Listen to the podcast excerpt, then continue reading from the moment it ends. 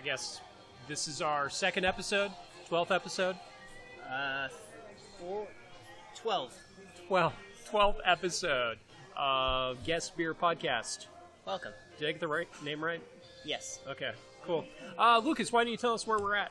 We're at Culmination Brewing tonight. Um, it is a beautifully rainy day in Portland, Oregon, um, just on the east side of the river, around 22nd and Sandy. And they have a parking lot, which is a amazingly quirky thing for a inner Portland brewery. I didn't even realize that. Is that their parking lot? I don't. I don't know, but I parked in it, so Oh, okay. yeah, kudos. well, that, that's cool. Actually, this is kind of a neat little um, area that's. I, guess it used to be industrial, right? Because there's like buildings. There's like a bottling company like next door. If there's um, a bottling company next door, I think it still counts as industrial. maybe, but it also has like all these old timey apartment buildings. I, so I don't. It's it's kind of a neat little neighborhood. But uh, Culmination Brewing is, I believe they classify themselves as being like sustainable and focused on on those types of things, uh, which is great because you know, this is Portland. We're all about that. Um, I've been meaning to actually check out this place for a while. There's a tea shop down the way that my significant other likes. So I, every time we go to the tea shop, I'm like, but I want to go to the brewery. It's always a no. Yeah. Okay, so what are we going to start with here? Uh, so we have a uh, taster lineup that we tried to stay fairly off the IPAs for our own sanity. A little bit different. Um, we have got a Let's see, the first one is keep it Loki. Oh, the Keep It Local. So this is a Norwegian farmhouse ale. So I was really curious about this. Um, I looked up, like, I was like, oh, what, what's a Norwegian farmhouse ale like? And basically, it's just a malt beer, which is kind of weird because all beer has malt in it. And so, uh, but apparently back in the day, in Norway, not all beer had malt. Don't even ask; it probably tasted horrible. but And Dogfish Net Head has made an excellent tribute to that. uh, Alright. so so we're gonna give uh, this is keep it low key. Looks like it's a collaboration with Laurelwood Brewing, which is another awesome brewery in town. And uh, A little low on the alcohol level for Portland, so it's only five point six percent. Uh, I'm not seeing.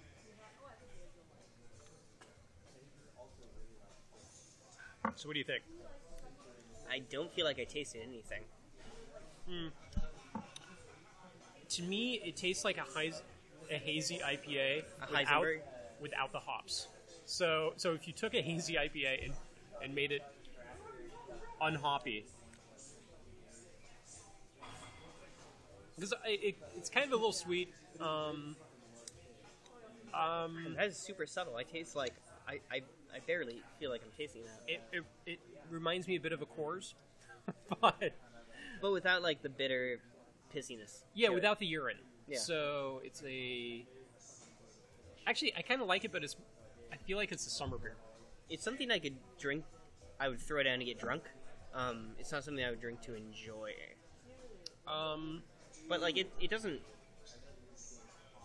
There's nothing wrong with it, but nothing's calling out to me. it's a pretty light beer. Um, it's okay. I actually I kind of like it. I. I don't know. Could it work with like a lime or something? Like, like it's that. It's. I honestly feel like a lime. I feel like a lime would overpower that one. It's a good point. Okay. It's a good point. Number two is a uh, 4.2% uh, Wataru Gose. This is a uh, peach and mango gose, and I always like a gose. Gose are interesting. They um, they, they have a terrible head. They smell terrible, um, but I always think that they taste delightful. So let's let's give it a shot. They do tend to smell pretty terrible, but um, what I find most interesting about it is being 4.2%. When's the last time you saw something brewed in Portland at 4.2%? That's true. It's good for washing your hands in. I mean, you could serve this in Utah. oh, I like it. What? What do you think of it? Again, like it's it's good. Um, it's it's more subtle than I would expect. I don't know. Maybe I'm like maybe I'm over. Maybe I'm looking for something more punch me in the face. But like these two beers have been like very um very easy drinking. Yeah, that that's kind of an interesting thing. Like, I think for the most part, breweries on the West Coast, generally speaking, have been going for very much more aggressive um, drinks, and and these both have been very subtle. Um, again, I it feels like a summer drink to me. Yeah, I definitely uh I get more of the peach than the mango. I don't really get the mango. It definitely has the sour, funky gose thing going on. The gose it goes all the way. It doesn't really smell have much of a smell to it. Well, what it does have is not super appetizing, but all right, cool. Okay, I wow, that. we're already through through two. You know, the difference between our usual podcast and this one is we actually only have tasters, whereas usually we had to finish a whole pint before moving on. Well, the night's young. Th- This is this is going to be the most sober podcast we've ever done. So, um, I think we want to probably skip the thirteen for now Oh, and probably go to the eleven. I didn't know we actually got the 13. So all right, cool. 11. Uh, no, I think we should skip that as well. Okay, so we're going to go to the two. We got the two. Okay. No, we got um, the twelve. It's the twelve. All right. So so, uh, this is a two on this side. it, it, it's a twelve on this side. I couldn't see the one. Okay. So So we're about to try a beer that is either it's either an imperial black IPA that or is it's not a that. Pesce. It's a Pesce. Is that how you pronounce that? Uh, I don't- Pesce. I, It's- I don't think I've ever had this before. All right, let's give it a go.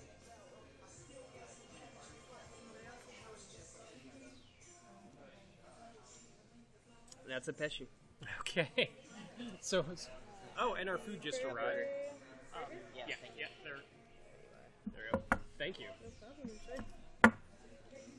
Um, so a Pesce.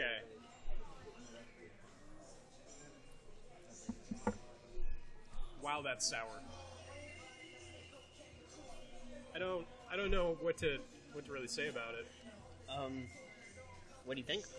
Good? Bad? Mm. I'm gonna have to have another taste.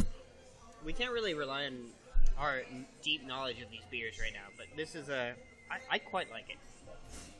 It's it's now this is a 13 ounce pour. You don't get a full pint of this, which makes sense. It's a bit on the heavy side. It's actually seven percent too. It's seven, yeah, which is surprising. It doesn't taste like seven percent. It doesn't really have an alcohol taste to it, but to me, it reminds me of pickles. In a good or a bad way? Bad. All right. Well, So, so this is a little. I, I'm actually surprised. I'm saying this is a little too sour for me.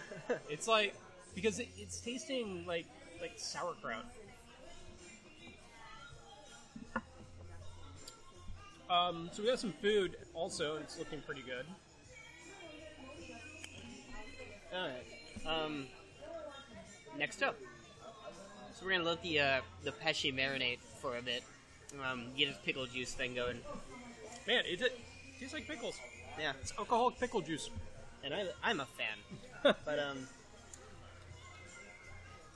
moving on. Seriously, I'm the- having a pickle right now. It tastes the exact same. This is a um, Foeder aged. Thirteen. It's a Oregon Marionberry uh, Cassis Yeah, cider. Foeder aged. All right, yeah, I was pretty excited about this six one. percent. Let's give it a shot. Ah, interesting. It's never good, is it? Oh,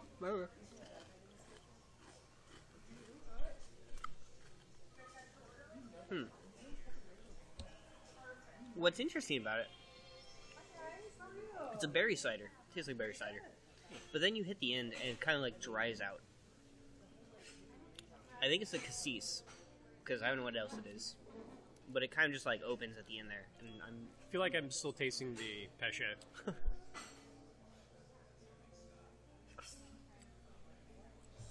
yeah, it's kind of a berry thing at the front. Oh, you get the sour stuff at the back. Um,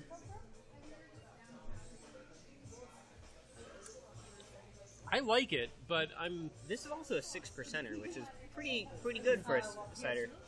um, I like it, but I'm kind of biased towards Marionberry, so It's the Oregon National cider. pretty much. All right, Okay, and what's our last one here? um, the, the doozy we have is a uh, C&T Gin Botanical Double IPA. Now this is again is a 13 ounce pour, so you're not going to get a full pint of this. It's gonna kick you in the pants at 8.5 percent. Well, if you order two, you get full pint. But Shall you start? okay, I'm looking forward to this one. Oh, that's quite nice. It I like the. Uh, it, it's definitely got like a very like a juniper head to it. Yeah, it does. And I usually don't like juniper, but this, I think this balances quite well. Yeah. Wow. That's great. I want to throw some tonic in there and really get to town. So imagine kind of having like a gin and tonic that has some hops in it. Mm-hmm. I'll do it. It- It's pretty much that. Um, I'm really impressed. Yeah. This is excellent. Um. All right. Cool. Let's see a pint of that. So let's um let's do the numbers. Um, I'm gonna say I'm going with the uh, this gin double IPA for uh, number one here. Well, I think we should go the other other way. So, what, right. what, what's your least favorite among among these these five? Um, I would say it's really tricky where you have to do like the cross reference of the number versus the uh, display here. But there isn't any that I just straight up didn't like. I would say number five, which is the uh, keep it Loki key um, Norwegian farmhouse. It drinking that doesn't feel like I'm drinking anything. So, that's not my least favorite, but um, it is by far the like lightest. It's the closest to water that, that you have. I I think that that would still make an excellent summer drink. End of the day type thing. It's light. It's fine. It would go with any food that, that you want. But but I, I completely get, get where you're coming from. For me, I really do think it's the uh, peche. It tastes too much like pickle. Like, and this, but this is a so we we've talked about this many times, but in terms of the judgment here, we're, we have to classify this judgment in terms of individual preference and um, accuracy of the category. Now, this may be a quintessential Pesci, yes,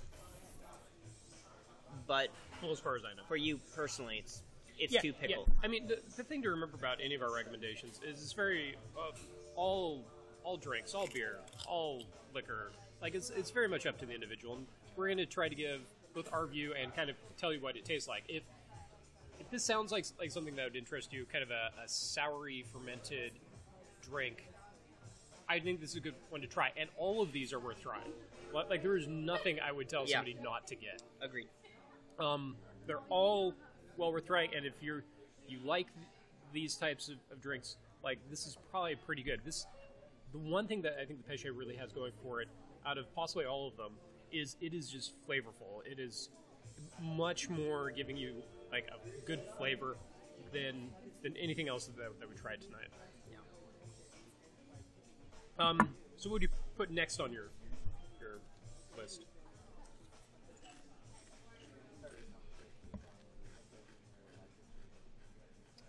Just thinking Um, I- hard. I'm, I'm honestly not really blown away by the uh, the Marionberry. Like it's good. Um, it's it's fine. It's I, I would drink it. And, okay, I, I guess like maybe now's a good time to say actually like in terms of flights, in terms of breweries, maybe we just nailed it because there's 20 taps up there and we Huh. only ordered five of them. But again, I would drink any of these. Yep. Um, yep. it's just that the Marionberry, like it's it's a Marionberry cider. Doesn't. I- I don't really have anything else to say about that. If you like Marionberry ciders, um, I think it's a great one. Actually, uh, what I find really good about it is that that the ending notes are sour in a way that I've only experienced actually eating like Marionberries and blackberries that I've never seen replicated in a drink. Like there, there's a flavor in there that is really subtle and really hard to get for a Marionberry cider. Um, so it just it gets the sourness of of, of a blackberry kind of like right. Um, so I think it's actually more to the, the higher end of what I like. I think that's probably my second favorite here.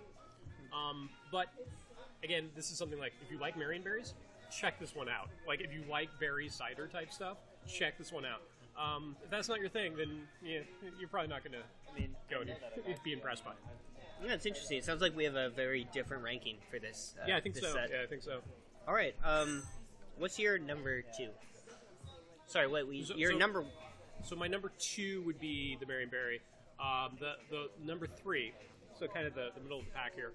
Um, I would go with the uh, what was this? this is the um, peach and mango ghost. Um, the Wataro. Um, so I think I think this is actually quite good. Um, I'd like a little more flavor.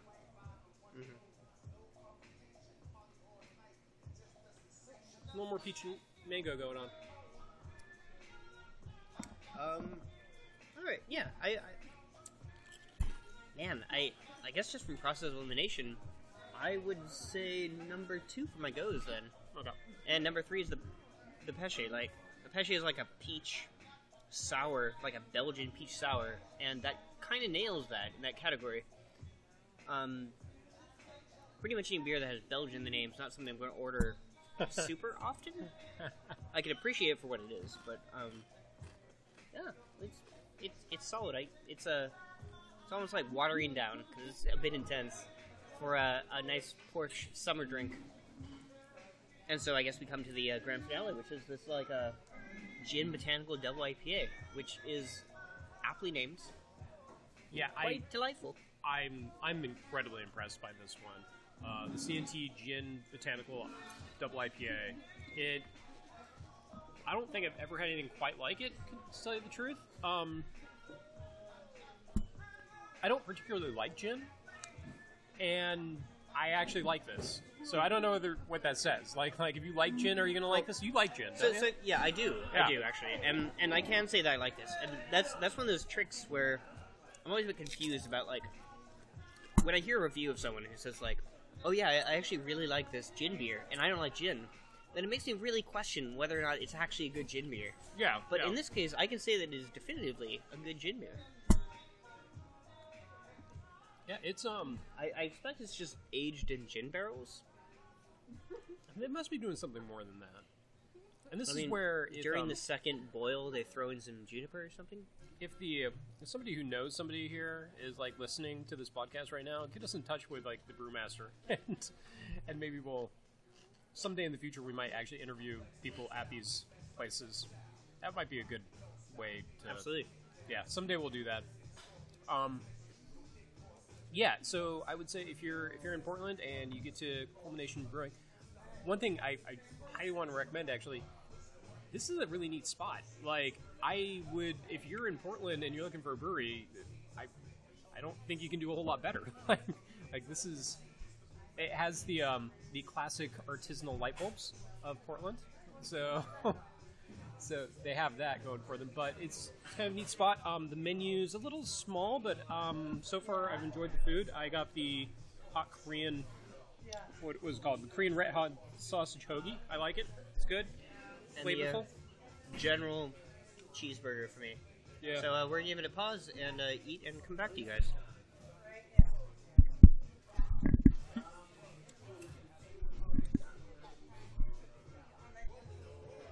and we're back. So Lucas just bought something here that I didn't even know bars could do. They uh, packed that shit up and roll you a lovely little cylinder of beer. This is a crowler.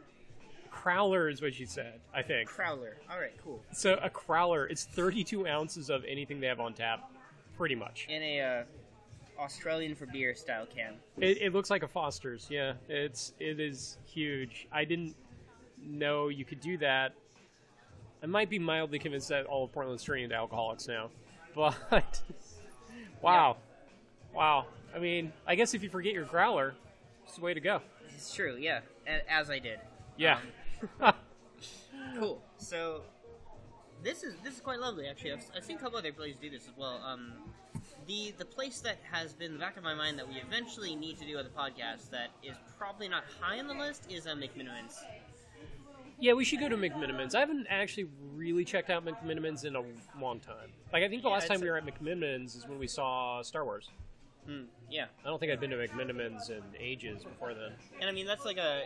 They just celebrated what like a 30th anniversary for their Hammerhead IPA. Like they they've Wow. been in the Yeah. Oregon beer scene for a long time.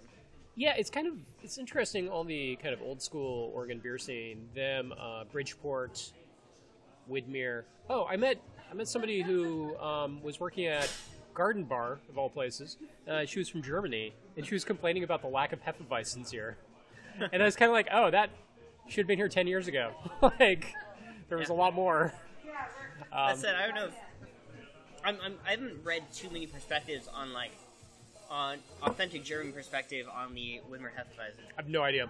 which I personally find is better than many Hef- Hefeweizens. You know, I, More paley. I, I guess. Oh well, actually, she complained about how pale all the beers were here. Yeah, that, That's kind of like, oh, well, sorry, I don't, I don't know what to tell you. Um, my brief experience with German beer was was not terribly positive, quite honestly. It was, I was, I was like, oh, Germany, good, good beer, and it's like, oh, mm, uh, it's not very a, narrow. it's not a bad beer. If if if that narrow window that is German beer like happens to cross your threshold of like what you enjoy, then awesome. Yeah, yeah, it's great. Um, it's just small odds. Yeah, Yeah. yeah. So um, we grabbed a couple more beers. Now we actually have um, not pints. I don't even know what you call these. Half pint. Teardrops. teardrops, um, high alcohol level things. So, what did you get there, Lucas? So this is the No More Mr. Rice guy. Um, back to the world of hazies. This is a hazy IPA. Hazy IPAs. They're really becoming a quite the popular thing. Basically, it looks like orange juice. I actually taste the rice. I mean, so I would classify hazy IPAs as basically being like sweet IPAs. like to me, they, they're just kind of like an IPA that's kind of like added sugar or something. I don't know. Interesting. Um, I, I feel like this one is on the sweeter end, which I think is a rice because rice is kind of sweet. Um, again, that's pure speculation for the name No Mr. Rice guy. They don't really have tasty notes here, so I have no idea what went into this. Yeah. It could have been goats. Um, I. It's it's it's a little bit sweet. Um, I think it's it's quite pleasant. It's very smooth. It's very pleasant. I usually would like my IPAs to be a little more aggressive on the hop. Um, so, so this one's like most of the menu here is, is a little more subtle.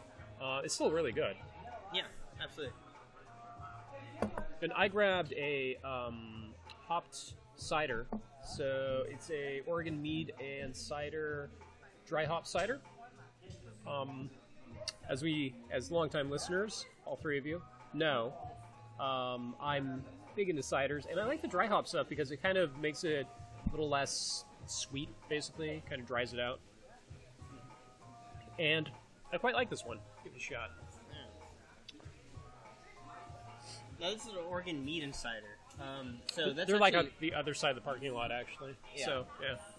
So it's, but but it is a cider, right? So so it's not actually a mead. It's just the uh, the I think that that is just a dry term hop that cider. means brewery for cider. Yeah, yeah, I believe that that's just the. I want to say the Oregon Mead and Cider is just the company, right? Oh So, yeah. yeah, yeah. That's Yeah. Yeah. So, so Lucas, what do you want to talk about today? Now that we finished all of our beer, um, longtime listeners know that we tend to ramble more and talk more during our tastings, but we only had little, little, tiny five ounce cups this time. yeah. And So- we're not yet drunk enough to go into the things that really bother us. So Oh, I'm on getting, the surface I'm, level, I'm getting there. I'm getting there. um, what do you think about um, cardboard toys for eighty dollars a pop? Okay, so what Lucas is alluding to is um, Nintendo put out a new thing called Labo. Labo? Something like that. Labo, yes. Labo. Um, as of uh, six hours ago now, So, when Nintendo's press conference went out for their cardboard accessories to the Nintendo Switch.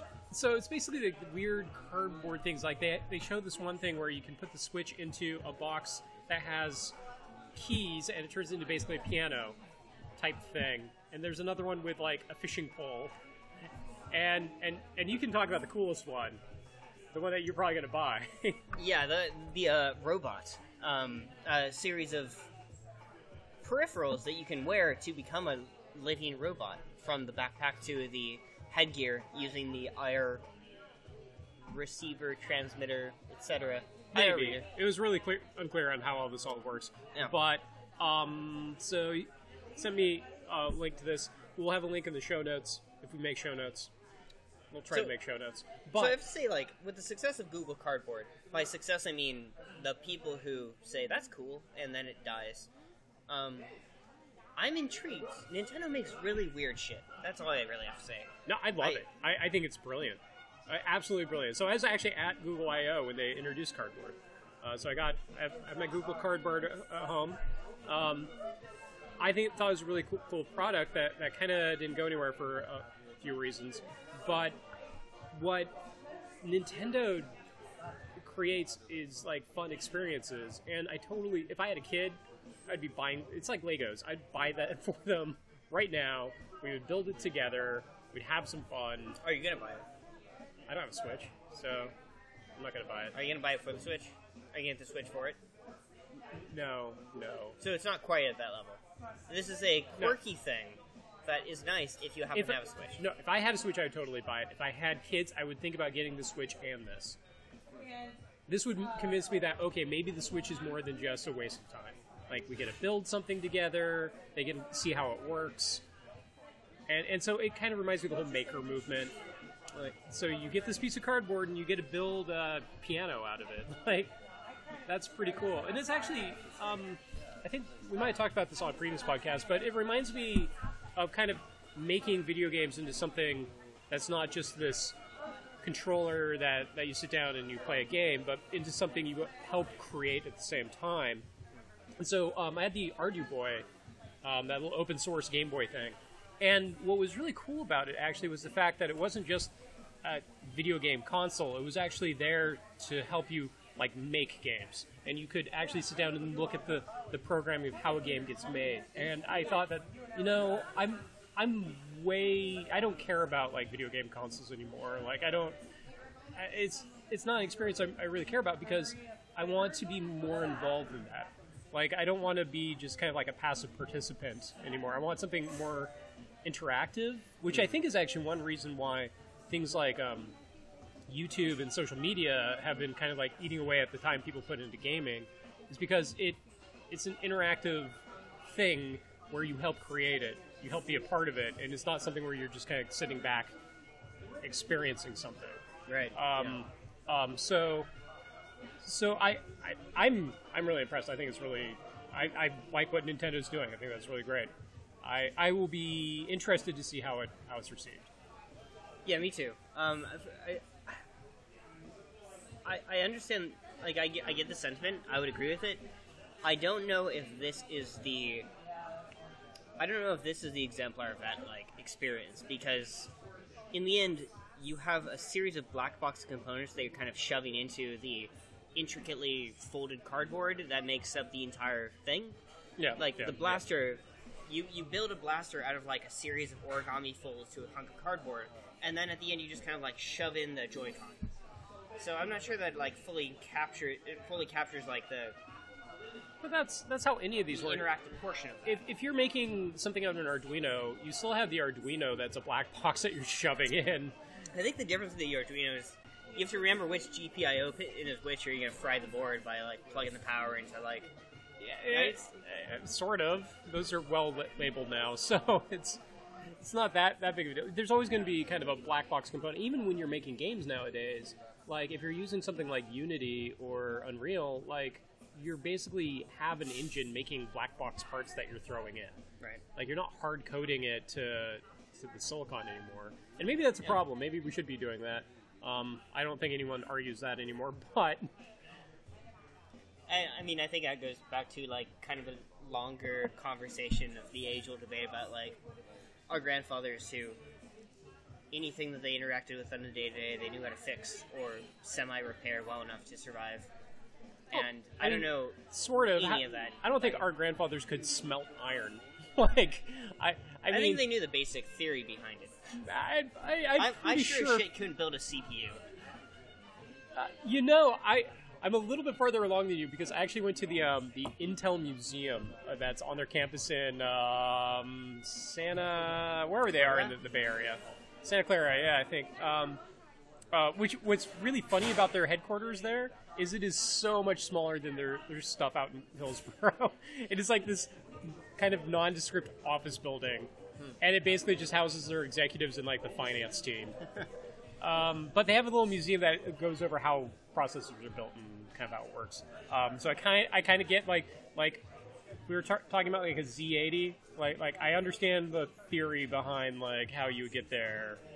Well, even But- just reading like the uh, the recent like meltdown Spectre like bug reports on like exactly Oh, yeah. like speculative ex- execution, like the way that like modern processors work on this, and then you have things like Oh, I have no idea how that actually works in practice. Like speculative ex- execution, I'm just like I don't know what. Well, in any article that explains it basically gets to a point where it says, and the computer's really smart, so it figures out the path to take. And yeah, it's like and magic. Yeah. so But but then you have on the flip side of that you have things like the uh, the Raspberry Pi like Foundation po- published a blog Oh. post that Yeah, was like why that. we're not susceptible to meltdown. And it's like yeah because of um what first of all like prefixing that with like an, a fairly good explanation of like how the bug happens and what yeah, it works through, and then at the end it's like a little footnote of like oh uh, but uh, because our processors aren't very advanced. Yep. They they use old enough processors that it's like oh we don't do that. Yeah, We don't do speculative execution. it's like the Battlestar Galactica. Yeah, yeah. It's uh, it's an interesting thing. I actually was listening to uh, Stratechery. Actually, was talking about this exact thing going over it. Uh, excellent podcast, highly recommended. Check it out in the show notes if we bothered to write any. Um, and, and they went over kind of the increasing levels of abstraction that we're having Yeah. in in computing, which is overall a good thing. I mean, you you mostly write in Ruby on Rails, right? Or you, you've done a lot of Ruby I've done a lot of and Ruby. and that's like crazy abstracted from even C++. like like it's you Right. are you are nowhere near writing on, on the metal, and I, I'm writing in R, which is just kind of like like in the same same realm of being like. it's abstractions upon abstractions. Yeah, yeah. Thank God I don't have to do memory management. I couldn't do that. Um, but but it's kind of like that's where these these problems creep in. And actually, today I was helping somebody online with a, a HomeKit problem they're having. And I was thinking about HomeKit and these abstractions, and it's like, wow, even our houses are now getting like abstracted away from like any sort of understanding. It's like, oh, why did my light just turn on? I don't know. There's like three levels of middleware that I, some somewhere in there it said to turn it on. Right. Who knows? So, Which, which I think is the interesting thing is like the way that I would have assumed that that would go if I watched something like Black Mirror or not not someone something just super dystopian, but like a basic futurist show that involves something like a smart house. I don't think of it as manifesting in the way that our world's manifesting. I think of it as something like the house is smart and the house makes decisions. There, there's some AI, there's some artificial intelligence within the house itself. But what it ends up being is us exposing ports and just having everything shove each other into a behavior. And it's a bit different between like creating like more distributed networked reality than it is to inject intelligence into every aspect of that reality. I think I think you're kind of hitting on some issues around AI where like the concept of a generalized AI is so is just as far away today as it's ever been basically. But we've been able to figure out these like little tiny domains for AI and so that's what we've been able to like shove into our houses or this little tiny domain where it kind of is smart in this like very very tiny way. And because we don't even understand how it's doing that like like you end up with like 30 ais in your house that do this little tiny thing that we don't understand and then your house doesn't work. Like it, um I just want Siri and Google to work together to solve my problems. But that's not going to happen. it's never going to happen nor do I, I don't know like i listen to several podcasts where people rave about the amazon echo do you have one of those I don't. I. I, I, I don't know. I, I don't want to play the paranoia card, but I'm still not willing to put one of those things in my house. I have a Samsung TV, and it's probably already listening to everything I do. i think we know what it is isn't it isn't that one of the tvs that does um I haven't ran the serial number, so I don't know. um i have one i don't know i think they're kind of useless i have TVs? Oh, I don't have one of those actually, but, but no, I have an Amazon Echo. gotcha. wow, I have an Amazon Echo but no TV. That that yeah, I'm not sure that your comments on like standard technology Anything. uses, like, yeah. it's like But anyway, you have an Amazon Echo that you use. Do you have the dot? yeah, the dot. Yeah. Does that matter? Like, that is there? There's no real real. It's just sound quality differences. Uh, some of them have screens now. Do you have the one that takes photos of you and shows you how good your fashion is? No, I, I wasn't sure if that was a real product when it was announced. So actually hearing that, like, it was the like what's like Echo Show or something. Yeah, so I think that's the Echo look. Echo Look. So, Yeah. Which is a better name because you it looks at you. Rather Yeah. than you showing it things. Okay. It's uh, that this gets into the. I think the this was the first time I saw a tech product where I fundamentally didn't understand what it was or why anyone would use it. It was just like for an audience that wasn't me, and it was Pinterest. That was the first time I was just like, what? What? I don't. I don't get this. And to this day, I don't think I really understand what Pinterest does. You pin things or something. I don't. I don't get it. it's I feel like it fills a very interesting niche of no I, I, I again pure point of speculation because something like Instagram makes sense to me um, it's it's kind of like a curated list of pretty things but like pretty composition Pinterest is a curated list of not pretty composition but actually pretty things and so Okay. people focus on the items itself that said I saw someone search Pinterest for recipes the other day to like figure out what to make for dinner, which is like an interesting use of Pinterest that I would never even imagine, even though I don't mm. imagine the base use of Pinterest. So I, I don't know.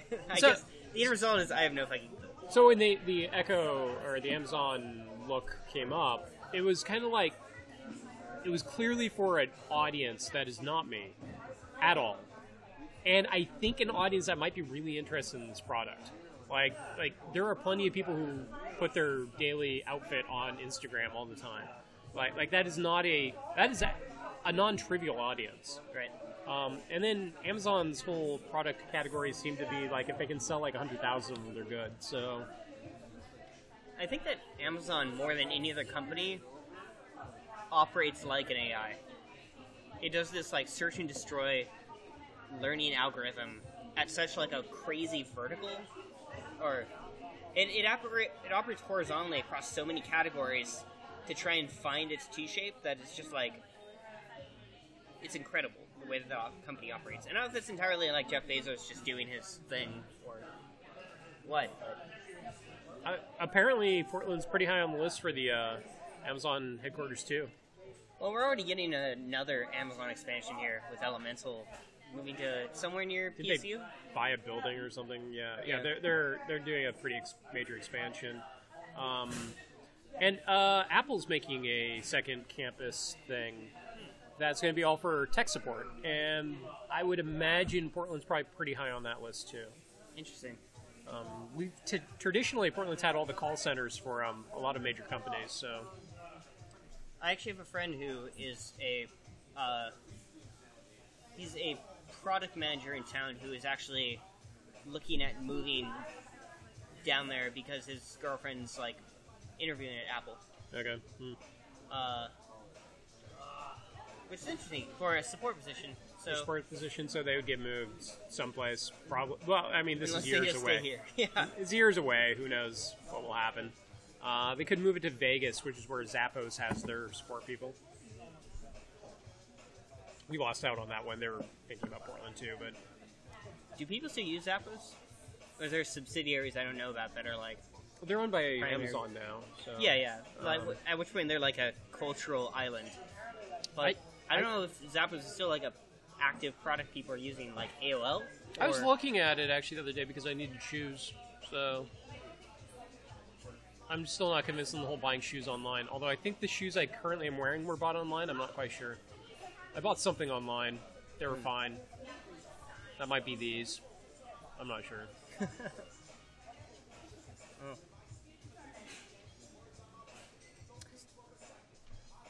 So what else? I'm kind of drunk now. So, Should we talk about Trump? Well, there we this go. is the guess best this- time to talk about Trump. No. what's there to talk about? Oh, it's all horrible. The entire world. Yeah, every day is a little bit closer to. Do you think we're gonna make it to midterms? Before the world ending? Or what do you mean? what do you mean by make it to midterms? I mean, I, I guess before the world ending is a good baseline. I mean, like, I do not think the world's going to end anytime soon. are midterms going to be a thing with Trump, or is this going to get wrapped up before then? Oh, okay. So is, mid- is he going to still be president by the midterms? Um, if so, if he steps down and somehow Pence isn't involved in anything, and somehow Pence is still in the White House, then it comes down to him. I was, I was, I, I think at one point I was fairly convinced that something was going to come out that would force his removal from office. I'm less convinced now. Um, what? Speak up. Speak up. Okay, so I'm I'm less convinced that he's gonna, actually going to get removed from office anytime soon. I don't think there's any smoking gun in the whole Russian investigation that's going to remove him from office. I think it might result in a report implicating the president in a variety of, of illegal activities. I don't know if this that would get him removed from office though. Um, with that said, I'm hopeful on the midterms. Quite honestly, I think the Democrats are going to do very well. I think it's. I would give. Especially with the death of gerrymandering.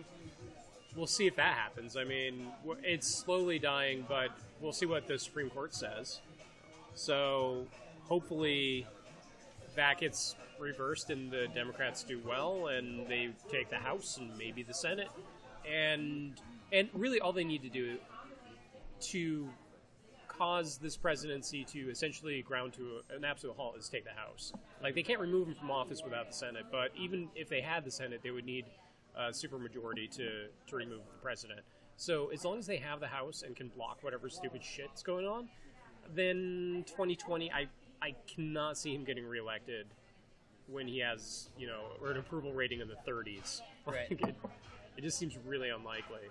What's the last president that was not that did not win their midterm? No, losing the midterm is fairly common.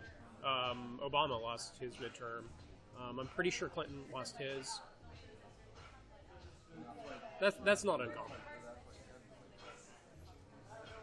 Okay. Um, not getting reelected is uncommon. And the last one would be Herbert Walker Bush. He was a one-term candidate, although um, part of that was because of Ross Perot running, and he got a fair bit of the vote. So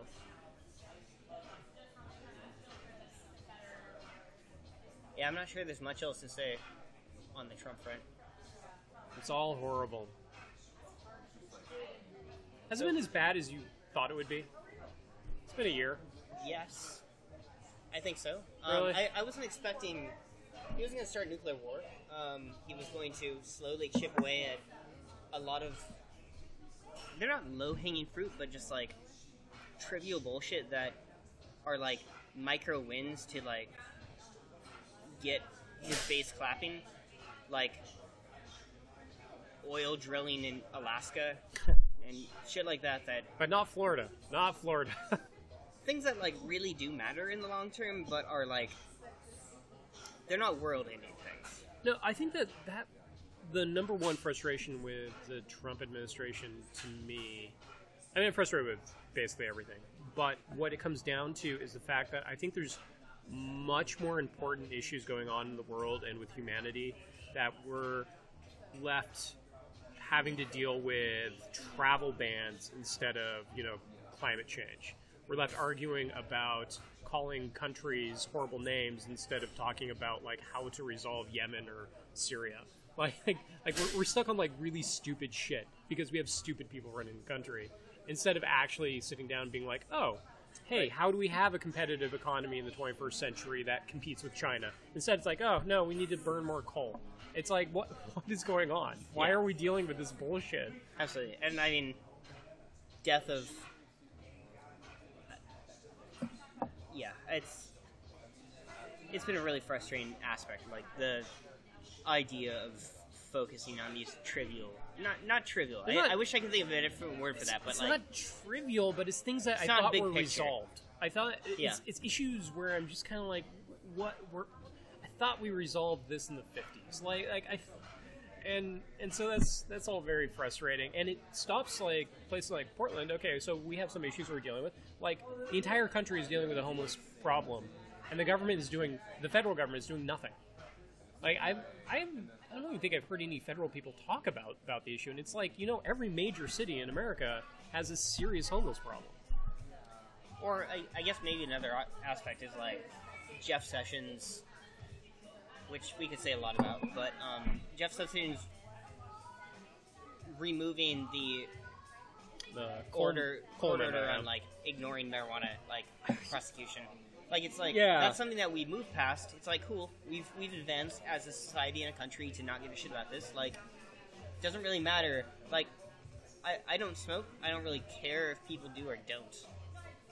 And we're done with that conversation. Oh wait, no, that needs to come back. Nope, we need to keep talking about that and.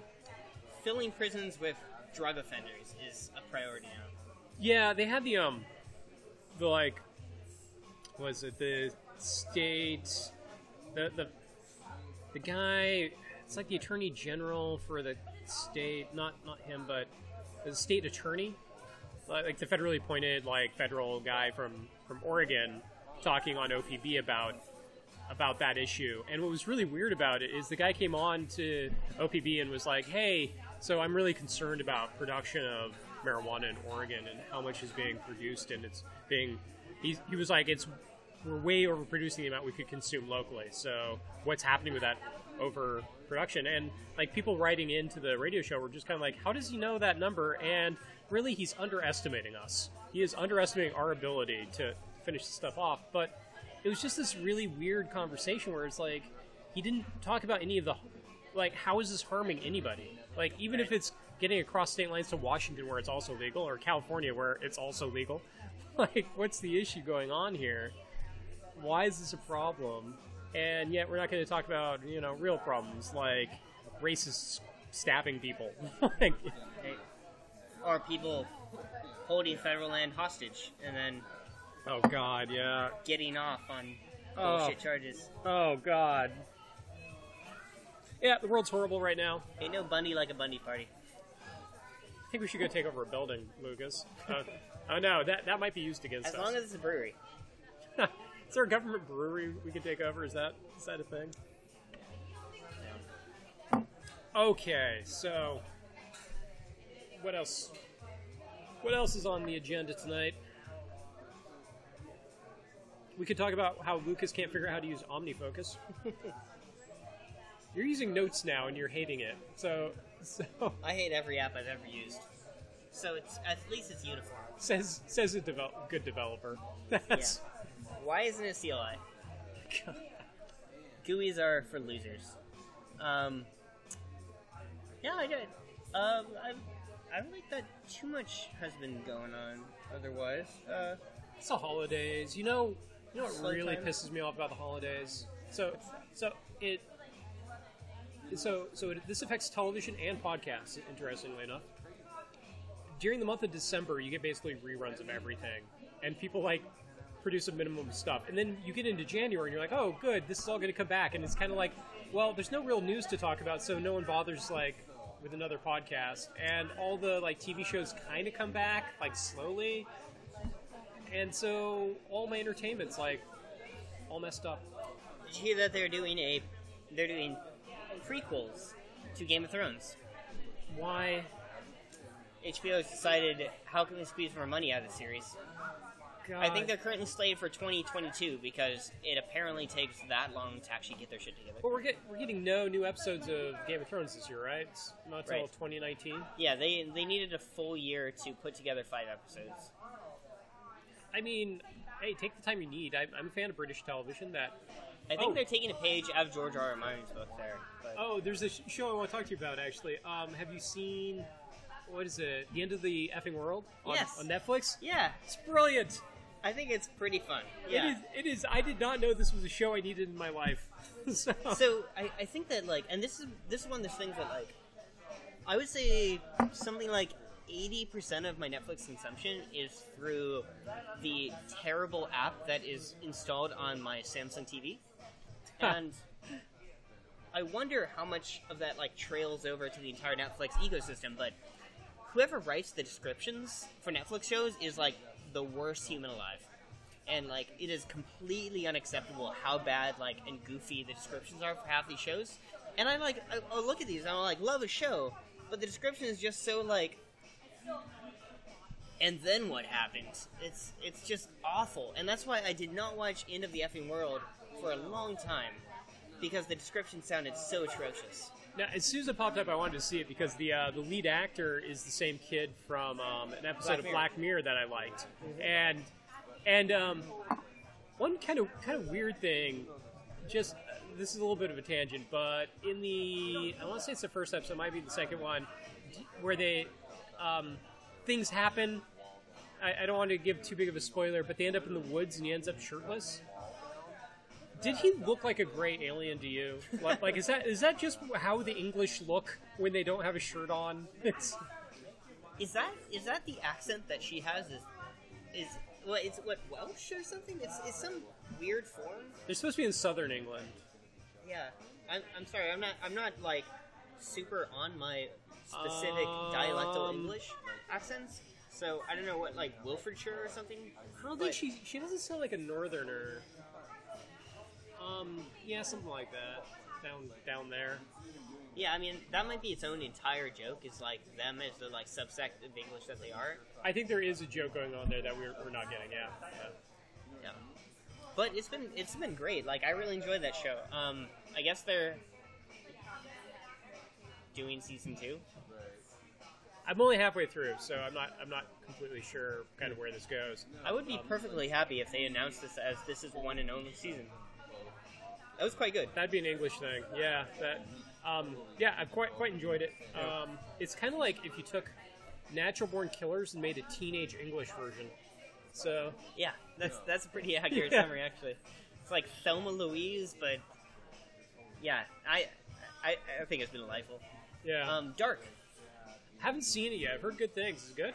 Yes, it is. Um, it harkens a, a little bit towards Stranger Things. A lot of people make comparisons to the end of Stranger be the Things. German Stranger Things, right?